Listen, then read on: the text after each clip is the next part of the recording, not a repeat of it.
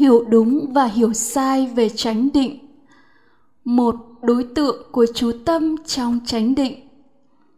Chánh định là một trong ba chi phần căn bản của lộ trình tâm bát chánh đạo siêu thế, gồm chánh niệm, chánh định, chánh kiến, mà gọi tắt là niệm định tuệ. Hiểu biết đúng như thật về chánh định, thuộc về chánh kiến, mới có thể tu tập đúng để chứng ngộ và an trú chánh định nếu hiểu biết sai về chánh định, thuộc về tà kiến sẽ không thể tu tập đúng để chứng ngộ và an trú chánh định được. Trong hiểu biết hiện thời của các luận giải, chú giải và của đa số người tu thì cho rằng định là nhất tâm trên một cảnh, nghĩa là tâm chỉ biết một cảnh duy nhất. Và do hiểu biết về được như vậy mà tất cả các trường phái đều thực hành bằng cách chú tâm vào một đối tượng duy nhất. Khi thực hành chú tâm vào một đối tượng duy nhất như vậy, thì sự chú tâm phải hướng đến đối tượng.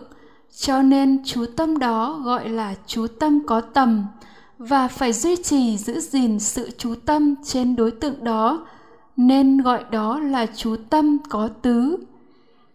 Thực hành thiền định để có được tâm nhất cảnh là chú tâm vào một đối tượng duy nhất thì đó là chú tâm có tầm, có tứ, là đặc trưng của thiền định ngoại đạo có từ thời xa xưa, trước khi đức phật ra đời. Hiểu biết như vậy là vô minh, tà kiến, nên không bao giờ có thể đạt được trạng thái định. Vì sao vậy? Vì không bao giờ có một tâm cố định và một cảnh cố định để nhất tâm trên một cảnh, để buộc chặt tâm vào một cảnh duy nhất vì tâm cảnh đều sinh diệt vô thường. Nhưng tại sao ngoại đạo với chú tâm có tầm có tứ như vậy mà họ vẫn đạt được định? Tại vì trạng thái định phát sinh khi có sự chú tâm liên tục, từ đối tượng sinh diệt này tới đối tượng sinh diệt khác.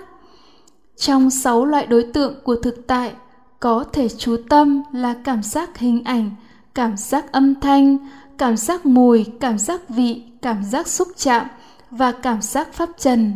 Thì thiền định ngoại đạo chỉ chú tâm các cảm giác pháp trần, do ý tiếp xúc với thông tin pháp trần mà phát sinh. Và nói nôm na cho dễ hiểu là được tưởng ra, chứ không thực hành chú tâm với năm đối tượng thực tại còn lại. Vì vậy, định đó là định tưởng hay định trên đối tượng được tưởng ra ví như thực hành với casina đất thì người đó, sau khi nhìn kỹ mô hình đất, rồi nhắm mắt lại để tưởng ra hình ảnh, màu sắc của mô hình, rồi duy trì sự chú tâm liên tục vào hình ảnh được tưởng ra đó. Chú tâm như vậy là chú tâm có tầm, có tứ, nhưng đối tượng được chú tâm là hình ảnh được tưởng ra đó cũng hoàn toàn không cố định không phải là một hình ảnh được tưởng ra duy nhất, mà nó cũng đang sinh diệt rất nhanh chóng, thay đổi rất vi tế, nên sự chú tâm xảy ra đó cũng là chú tâm liên tục từ đối tượng sinh diệt này sang đối tượng sinh diệt khác rất nhanh chóng và vi tế chứ không phải trên một đối tượng cố định như cách hiểu sai của ngoại đạo. Khi thực hành nhắm mắt lại như vậy sẽ không có đối tượng cảm giác hình ảnh, cảm giác mùi, cảm giác vị cũng ít ảnh hưởng. Chỉ có cảm giác âm thanh và cảm giác chân thân còn ảnh hưởng, nên phải tìm một chỗ thanh vắng để ngồi. Chú tâm có tầm có tứ trên hình ảnh tưởng ra của casina đất phải có sự nỗ lực rất mạnh mới dần dà ức chế được lộ trình tâm xảy ra với các loại cảm giác trên thân lúc đó mới có thể nhất tâm trên đối tượng được tưởng ra và tâm chỉ còn biết cảm giác hình ảnh pháp trần được tưởng ra đó mà thôi, không còn biết đến các đối tượng khác. Các loại định với casina nước, lửa, màu sắc không vô biên xứ, thức vô biên xứ, vô sở hữu xứ, phi tưởng, phi phi tưởng xứ cũng tương tự như vậy và chỉ duy nhất là chú tâm có tầm, có tứ sự khác biệt giữa định của ngoại đạo và chánh định của đức phật là đức phật phát kiến có hai sự chú tâm chú tâm có tầm có tứ và chú tâm không tầm không tứ. Trong đêm thành đạo, sau khi từ bỏ lối tu khổ hạnh, trải cỏ ngồi trước cội cây bồ đề, Ngài nhớ lại sự kiện hồi nhỏ Ngài đã nhập định sơ thiền khi tham dự lễ hạ điền của vua cha và Ngài đã nhanh chóng nhập định sơ thiền với chú tâm có tầm có tứ. Không dừng lại đó mà phát kiến vĩ đại nhất đã góp phần làm cho Ngài đắc được chánh đẳng giác là diệt tầm diệt tứ, chứng và chú nhị thiền rồi tam thiền rồi tứ thiền. Đây là các tầng định không tầm không tứ, có công năng cao hơn hẳn định có tầm có tứ của sơ thiền. Trong mô tả mà Đức Phật đã đưa ra, ly dục ly bất thiện pháp chứng và chú sơ thiền, một trạng thái hỷ lạc do ly dục sanh với chú tâm có tầm có tứ. Diệt chú tâm có tầm có tứ, chứng và chú nhị thiền, một trạng thái hỷ lạc do định sanh với chú tâm không tầm không tứ nội tĩnh nhất tâm với sự mô tả này có thể thấy, đối với sơ thiền có hai loại chú tâm có tầm, có tứ và không tầm, không tứ. Và để đạt được nhị thiền trên cơ sở của sơ thiền thì phải diệt đi sự chú tâm có tầm, có tứ. Và còn lại duy nhất là chú tâm không tầm, không tứ. Nhưng sự chú tâm không tầm, không tứ là chú tâm như thế nào? Đó là sự chú tâm tự động xảy ra từ đối tượng này sang đối tượng khác mà không hướng đến, không tầm và không giữ, không tứ sự chú tâm trên bất kỳ đối tượng nào. Ví như quý vị mở mắt và hướng đến chú tâm và duy trì sự chú tâm đối với đối tượng hình ảnh bông hoa trước mặt. Nhưng đồng thời quý vị cũng nhớ đến chú tâm các cảm giác trên thân. Lúc đó quý vị vừa thấy rõ hình ảnh bông hoa do chú tâm, và chú tâm đó là chú tâm có tầm, có tứ. Nhưng quý vị cũng biết rõ cảm giác thở vô, cảm giác thở ra, và các cảm giác khác trên thân. Sở dĩ quý vị biết rõ cảm giác thở vô, cảm giác thở ra, và các cảm giác khác trên thân là nhờ có sự chú tâm vào các cảm giác đó. Nhưng sự chú tâm này tự động xảy ra từ cảm giác này sang cảm giác khác mà không hề có sự hướng đến, không hề giữ sự chú tâm trên một đối tượng nào. Và đó là chú tâm không tầm, không tứ. Hãy thực hành chỉ vài ba phút như vậy là biết rõ hai loại chú tâm, có tầm, có tứ và không tầm, không tứ này. Trong bốn bậc thiền của chánh định là sơ thiền, nhị thiền, tam thiền và tứ thiền, thì sơ thiền có cả chú tâm, có tầm, có tứ, lẫn chú tâm không tầm, không tứ. Còn nhị thiền, tam thiền, tứ thiền là các tầng định cao hơn thì chỉ có chú tâm không tầm, không tứ. Như vậy, chánh định không phải là sự thực hành chú tâm vào một đối tượng duy nhất, không phải là tâm nhất cảnh, mà chú tâm vào nhiều đối tượng khác nhau theo tiến trình sinh diệt của chúng chánh định chú tâm vào mọi đối tượng của thực tại là những gì được mắt thấy, tai nghe mũi ngửi, lưỡi nếm, thân xúc chạm và cả những gì được tưởng ra. Chứ không phải chỉ một đối tượng duy nhất được tưởng ra như định tưởng của ngoại đạo. Đây là một lối sống như trong kinh niệm xứ đã khẳng định. Vị tỷ kheo sống chú quán thân nơi thân, sống chú quán thọ nơi thọ đối tượng chú tâm của chánh định là mọi đối tượng của thực tại, bao gồm các pháp thuộc về thân, thọ, tâm, pháp. Điều này khác xa với ngoại đạo chủ trương, chỉ có định, có tầm, có tứ, chú tâm trên một đối tượng duy nhất. Chính vì chấp cứng vào hiểu biết tà kiến về định mà nigantha thuộc phái ngoại đạo Ni Kiền Tử đã phỉ báng Đức Thế Tôn khi đối đáp với cư sĩ Sita, được ghi lại trong Tăng Chi Bộ Kinh. Samon Gotama là dối trá, là hư vọng. Samon Gotama chủ trương định không tầm không tứ, là chủ trương dùng cái lưới để buộc gió lại giữa hư không, là điều không tưởng kể cả trong các tông phái phật giáo hiện nay, các luận sư cũng hiểu biết ý cha ngoại đạo về định như vậy, nên trong các bộ phận, trong các chú giải cũng chủ trương, chú tâm vào một đối tượng duy nhất để đạt được tâm nhất cảnh. Vì thế trong các luận, các chú giải và các vị thiền sư hiện nay, chỉ giảng dạy mô tả kỹ càng về chú tâm có tầm có tứ, không ai giảng dạy đề cập mô tả được chú tâm không tầm, không tứ là cái gì.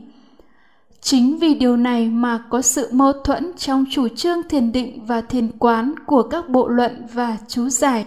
Theo đó thì thiền định là buộc tâm vào một đối tượng duy nhất, còn thiền quán là phải quan sát các đối tượng để thấy các đối tượng đó vô thường, khổ, vô ngã.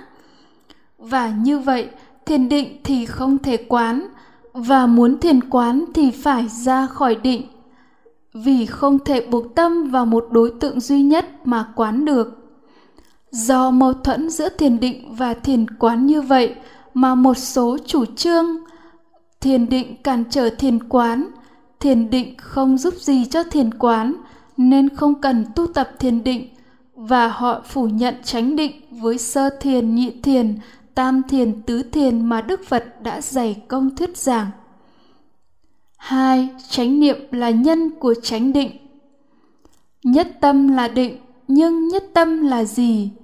Nhất tâm hiểu theo tà kiến ngoại đạo là một tâm buộc vào một cảnh, hai tâm chỉ biết một cảnh duy nhất. Điều này là vô minh tà kiến, vì tâm cảnh đều đang sinh diệt, nên không có một cái tâm nào một cảnh nào thường hằng cố định để mà buộc lại với nhau.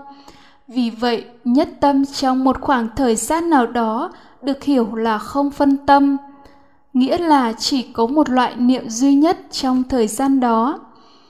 Có thể là chánh niệm nhớ đến chú tâm quan sát thân nơi thân, chánh niệm nhớ đến chú tâm quan sát thọ nơi thọ, chánh niệm nhớ đến chú tâm quan sát tâm nơi tâm hay chánh niệm nhớ đến chú tâm, quan sát pháp nơi pháp ví như khi thực hành thiền đi, nếu trong 20 phút mà chánh niệm về thân, tức nhớ đến chú tâm các cảm giác nơi thân, khởi lên liên tục, không gián đoạn, không nhớ đến bất kỳ một cái gì trên đời, tức tà niệm không khởi lên, không xen vào, thì trong thời gian đó không phân tâm và được gọi là nhất tâm.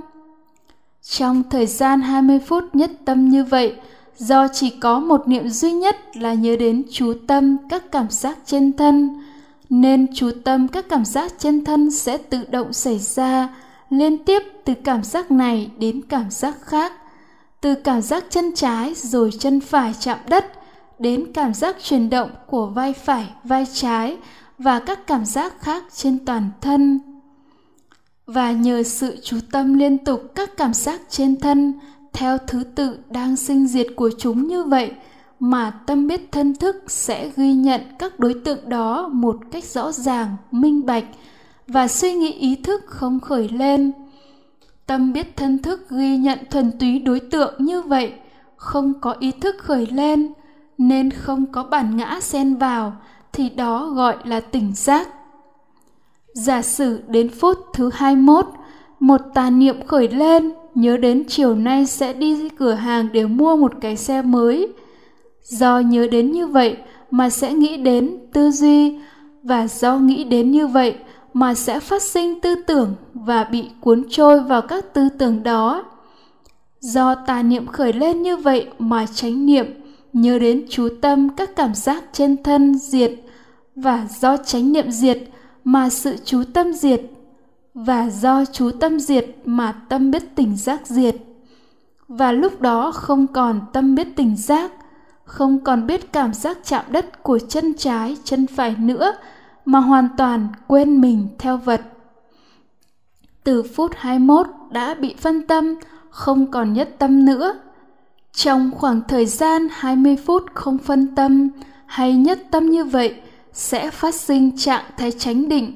Vì vậy nên nói nhất tâm là định. Điều này cũng thuyết minh rõ ràng chánh niệm là nhân cho chánh định, là điều kiện tiên quyết cho chánh định sinh khởi trong lộ trình niệm định tuệ. A. Định sơ thiền được Đức Phật mô tả là ly dục ly bất thiện pháp, chứng và chú sơ thiền, một trạng thái hỷ lạc do ly dục sanh với chú tâm có tầm có tứ. Nếu một người thực hành mà trạng thái tâm có những đặc tính nêu trên thì người đó là trạng thái định sơ thiền. Nếu thực hành thiền đi thì cứ bước đi một cách tự nhiên như nhiên, nhưng theo nhịp bước niệm thầm thân thân thân. Hành vi niệm thầm thân thân thân không phải là chánh niệm mà nó nhắc nhở làm cho chánh niệm nhớ đến chú tâm các cảm giác trên thân sinh khởi liên tục không gián đoạn. Nếu trong 20 phút nhờ niệm thầm thân thân mà chánh niệm liên tục khởi lên, không có tà niệm, không có nhớ đến bất kỳ một thứ gì trên đời khởi lên xen vào, thì 20 phút đó là nhất tâm và trạng thái định sẽ phát sinh. Do trong 20 phút có chánh niệm nhất tâm nên không khởi lên, không hướng đến, không suy nghĩ tới bất kỳ một niềm vui, hạnh phúc, lạc thú, một dục lạc nào. Tâm cũng vắng lặng, không có bất kỳ một tư tưởng ác bất thiện pháp nào. Đó gọi là ly dục ly bất thiện pháp. Do có sự chú tâm liên tục từ cảm giác này sang cảm giác khác, nên chỉ có tâm biết tỉnh giác, biết đối tượng, mà tâm biết ý thức không khởi lên – nên tâm vắng lặng mọi tư tưởng, rỗng không, ly dục, ly bất thiện pháp. Vì vậy phát sinh một trạng thái vui nhẹ nhẹ, gọi là hỉ, và trên thân cảm nhận cảm giác thoải mái dễ chịu, gọi là lạc. Sự chú tâm liên tục xảy ra từ cảm giác này sang cảm giác khác, trên thân tự động xảy ra không hướng đến, không giữ lại sự chú tâm trên đối tượng nào, thì đó là chú tâm không tầm, không tứ. Nhưng hành giả vẫn phải chú tâm vào cảm giác hình ảnh đường đi. Sự chú tâm vào đối tượng cảm giác hình ảnh đường đi phải hướng đến và phải duy trì sự chú tâm. Trên đối tượng đó thì đó là chú tâm có tầm, có tứ. Như vậy nếu một người thực hành thiền đi mà trong 20 phút nhất tâm như vậy thì sẽ tự thấy, tự biết tự kinh nghiệm được là có ly dục ly bất thiện pháp có hỷ có lạc có tầm có tứ thì đó là trạng thái định sơ thiền. Và nếu phút 21 tà niệm nhớ đến chiều nay đi mua xe thì bị phân tâm, tránh niệm diệt, không còn nhất tâm nữa và sơ thiền diệt. Sơ thiền cũng sinh diệt theo sự sinh diệt của chánh niệm. Không phải là chứng sơ thiền là tâm mãi mãi ở sơ thiền, mãi mãi ly dục ly bất thiện pháp, mà khi tà niệm khởi lên, sơ thiền diệt thì bát tà đạo lại khởi lên, tham sân si lại khởi lên. B. Định nhị thiền. Sơ thiền có thể đạt được trong mọi tư thế đi đứng nằm ngồi, nhưng nhị thiền chỉ đạt được khi ngồi hoặc nằm. Trạng thái định nhị thiền được mô tả. Diệt tầm, diệt tứ, chứng và chú nhị thiền, Một trạng thái hỷ lạc do định sanh, Không tầm, không tứ, nội tĩnh nhất tâm. Từ trạng thái định sơ thiền Thì khi chú tâm tự động xảy ra Mà không hề hướng đến, Không hề giữ sự chú tâm trên một đối tượng nào, Thì lúc đó chỉ có chú tâm không tầm không tứ, không còn loại chú tâm có tầm có tứ nữa. Thì thời điểm đó gọi là diệt tầm diệt tứ, và sơ thiền sẽ chuyển thành nhị thiền, có hỷ, có lạc, có chú tâm không tầm không tứ, và rất vững chắc như bánh xe lửa bám chặt đường dây, không có phóng tâm ra ngoài, nội tĩnh nhất tâm để tọa thiền chứng và chú nhị thiền, thì hành giả ngồi kiết già hay bán già, lưng thẳng, an chú chánh niệm trước mặt. Chánh niệm ở đây là niệm thân, tức nhớ đến chú tâm các cảm giác trên thân, theo thứ tự xảy ra như sau. Khởi đầu là chú tâm có tầm, có tứ, là chú tâm có hướng đến và duy trì đối với cảm giác đầu lưỡi chạm vào hàm răng trên hoặc nưới hàm răng trên khi hai hàm răng siết nhẹ vào nhau. Và đó là một cảm giác vi tế, nhưng rất nổi trội. Tiếp đến cảm giác thở vô khởi lên, thì sự chú tâm sẽ tự động xảy ra với cảm giác thở vô. Tiếp đến, chú tâm sẽ tự động xảy ra với cảm giác ngưng thở. Khi kết thúc hơi thở vô tiếp đến, chú tâm sẽ tự động xảy ra khi cảm giác thở ra xuất hiện. Và khi hết cảm giác thở ra, thì chú tâm lại hướng đến cảm giác nơi lưỡi và chu kỳ tiếp lại diễn ra tương tự như vậy. Hành giả chỉ cần siết nhẹ hai hàm răng và chạm đầu lưỡi vào hàm răng trên để tạo một cảm giác. Rồi duy trì sự chú tâm vào cảm giác đó và để tự nhiên như nhiên thì sự chú tâm sẽ tự động xảy ra theo lộ trình trên. Lúc đầu còn có chú tâm, có tầm, có tứ với cảm giác nơi lưỡi, nhưng một lúc sau nó tự nhiên dần và đến lúc sự chú tâm tự động xảy ra theo lộ trình trên mà không còn phải hướng đến cảm giác nơi lưỡi, thì lúc đó hành giả sẽ kinh nghiệm được trạng thái nhị thiền với các đặc tính đã nêu trên chú tâm không tầm không tứ xảy ra theo một vòng tròn như vậy, được lặp đi lặp lại với ba cảm giác nổi trội, làm thành ba điểm chính cố định của vòng tròn là cảm giác thở vô, cảm giác thở ra và cảm giác nơi lưỡi. Lúc này các cảm giác khác trên thân như đau, ngứa hay các chuyển động vi tế của thân đều được chú tâm và nó đan xen vào khoảng giữa ba cảm giác nổi trội cố định tuy sự chú tâm chỉ xảy ra với các cảm giác trên thân do niệm thân, nhưng với các đối tượng khác như cảm giác âm thanh hay cảm giác pháp trần, những hình ảnh xuất hiện trước mặt khi nhắm mắt đều được ghi nhận với tâm biết tỉnh giác. Ba cảm giác nổi trội làm thành ba điểm chính cố định của vòng tròn mà sự chú tâm sẽ vận hành theo. Trong đó có cảm giác nơi đầu lưỡi rất quan trọng nên trong kinh có đề cập đến là lưỡi uốn cong đè lên nóc họng, để tạo nên cảm giác nơi đầu lưỡi. Để tăng cường cảm giác phát sinh nơi đầu lưỡi, quý vị có thể dùng một nút áo nhỏ đặt lên gần đầu lưỡi và ngậm răng lại thì sẽ phát sinh một cảm giác rất nổi trội. Và quý vị chỉ cần duy trì sự chú tâm vào cảm giác nơi lưỡi và để tự nhiên như nhiên thì quý vị sẽ kinh nghiệm được chú tâm tự động xảy ra vào định sơ thiền rồi, nhị thiền rất dễ dàng. C. Định tam thiền. Từ định nhị thiền, tinh tấn tiếp tục thì mức độ chú tâm không tầm, không tứ được tăng cường. Và do vậy mà cảm giác thở vô, cảm giác thở ra và các cảm giác khác trên thân nhẹ đi, vi tế dần và xuất hiện đan xen thêm nhiều cảm giác pháp trần trước mặt. Và trạng thái hỉ biến mất chỉ còn cảm giác thoải mái, lạc thọ trên thân. Đấy là định nhị thiền đã chuyển thành tam thiền. Đức phật mô tả trạng thái định tam thiền là ly hỉ chú xả, tâm không còn vui mà bình thản, không vui không buồn. Thân cảm lạc thọ mà bậc thánh gọi là xả niệm lạc chú, chứng và chú tam thiền d định tứ thiền. Từ định tam thiền, tinh tấn tiếp tục thì sẽ xảy ra trạng thái các cảm giác trên thân nói nhẹ, vi tế đến nỗi mà cảm giác hơi thở vô, cảm giác hơi thở ra cũng không còn cảm nhận được nữa. Và chỉ còn cảm giác rất vi tế nơi đầu lưỡi, đan xen với các cảm giác pháp trần là những màn mỏng manh vi tế trước mặt nhiều người cảm nhận mất thân, dưới chỉ còn cảm nhận từ lưỡi trở lên, vì còn cảm nhận cảm giác nơi lưỡi. Đó là định tứ tiền được đức phật mô tả. Xả lạc xả khổ không còn cảm giác lạc thọ, khổ thọ nơi thân.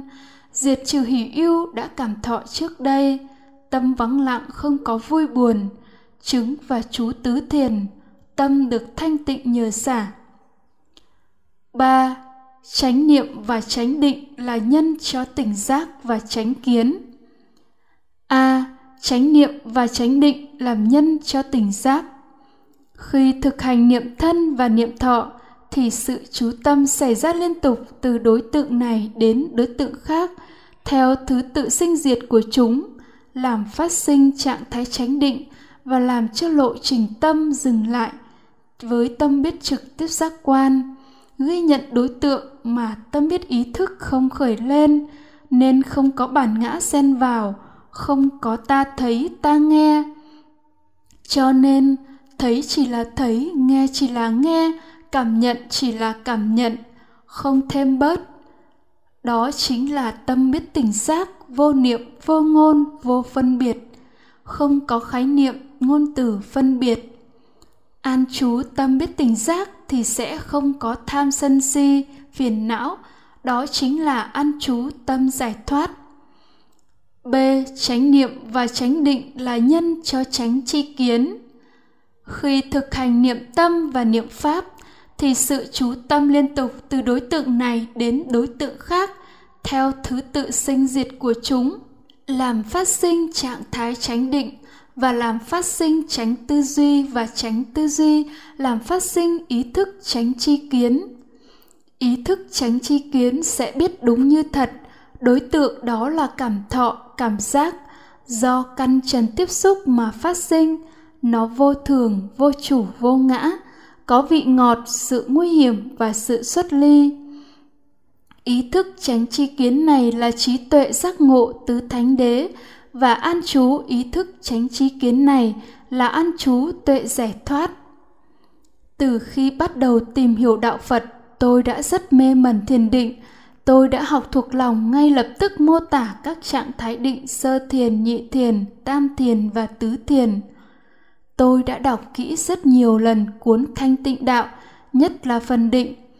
Tôi đã đọc tác phẩm của rất nhiều thiền sư đương thời nổi tiếng để nghiên cứu học hỏi về tu tập thiền định.